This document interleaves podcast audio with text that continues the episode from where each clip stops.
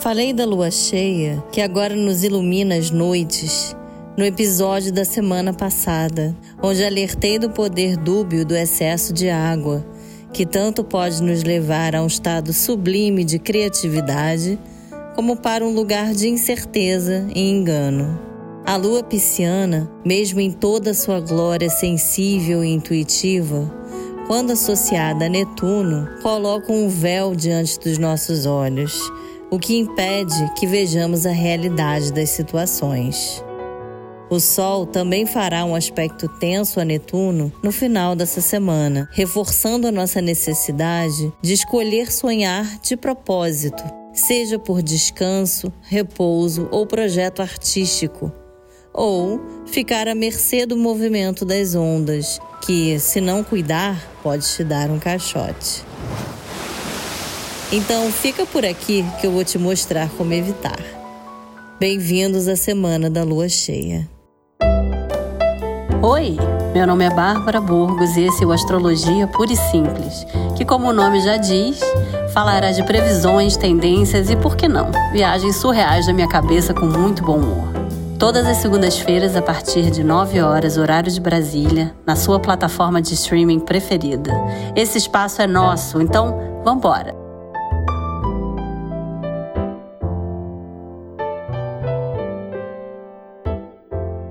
Pois é, e chegou aquela época do ano em que a gente põe a culpa nas estrelas. No caso, em Mercúrio, que está retrógrado desde sábado e assim permanecerá até o dia 2 de outubro. Só lembrando, gente, Mercúrio é um planeta, tá? Mercúrio só ficará retrógrado novamente nos últimos dias de 2022, o que significa que a gente vai passar o ano novo com ele de marcha ré. Mas, como sempre, nada que arruína a vida de ninguém. Lembre-se de, nas próximas três semanas, praticar o re, o reavaliar, o refazer, o retomar. Bom para aquela atividade que você deixou de lado e queria voltar a praticar o projeto que está incompleto na sua gaveta e você precisa revisar. E em Libra, esse Mercúrio pede que você revise os seus relacionamentos. Como vocês andam se comunicando? Cadê aquele grupo que você não vê há um tempão e que deseja tanto retomar o contato? Nada de novidades, navegadores. Evitem ao máximo assinar contratos e tomar decisões que irão mudar o curso de suas vidas debaixo desse céu turvo por Netuno e Mercúrio de freio de mão puxado. Fiquem sossegados que, mesmo em movimento retrógrado, quando Mercúrio retornar à Virgem, onde ele se sente muito bem, a revisão dos seus processos e detalhes surtirão efeitos positivos. Isso vai acontecer entre 23 de setembro e 10 de outubro. Esse final já com ele em movimento direto.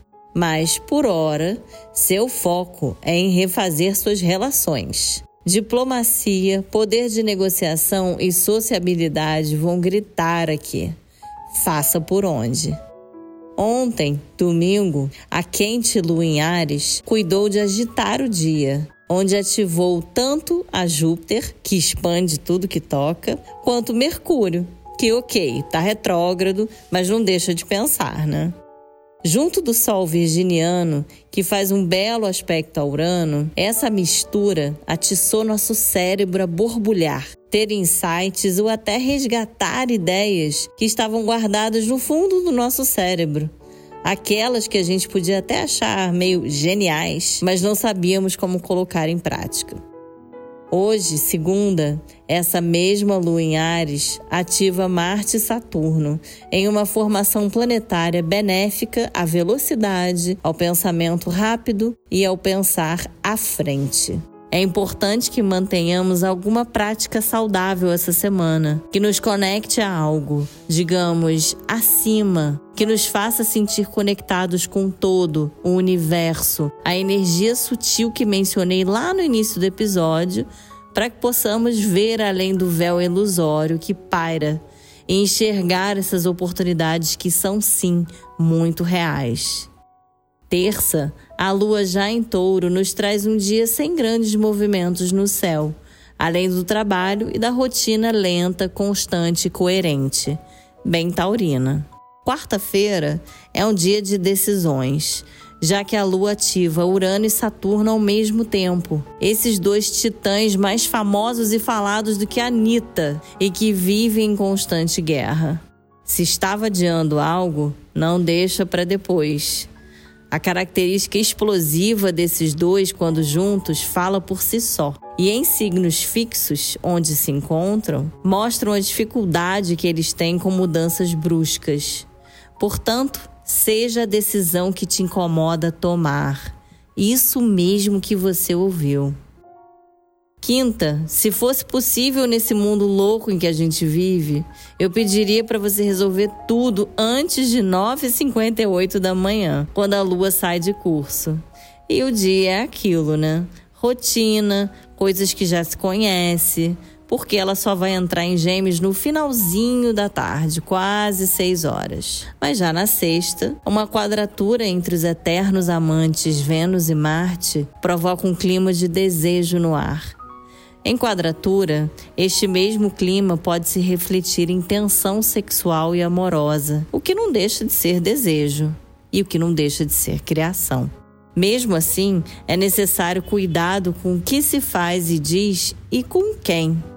Sexta é o dia exato do aspecto tenso entre Sol e Netuno, que eu falei lá no comecinho também. Trabalhe para aguçar os seus sentidos e entrar no sensível clima netuniano.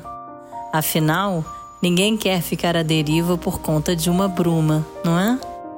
Um beijo e até semana que vem. Esse podcast foi útil para você? Então espalha por aí. Pode ajudar muita gente a organizar a semana também.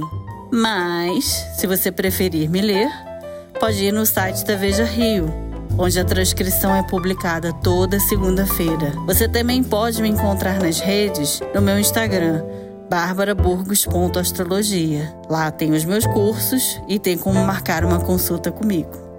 E como sempre, um beijo e até a próxima.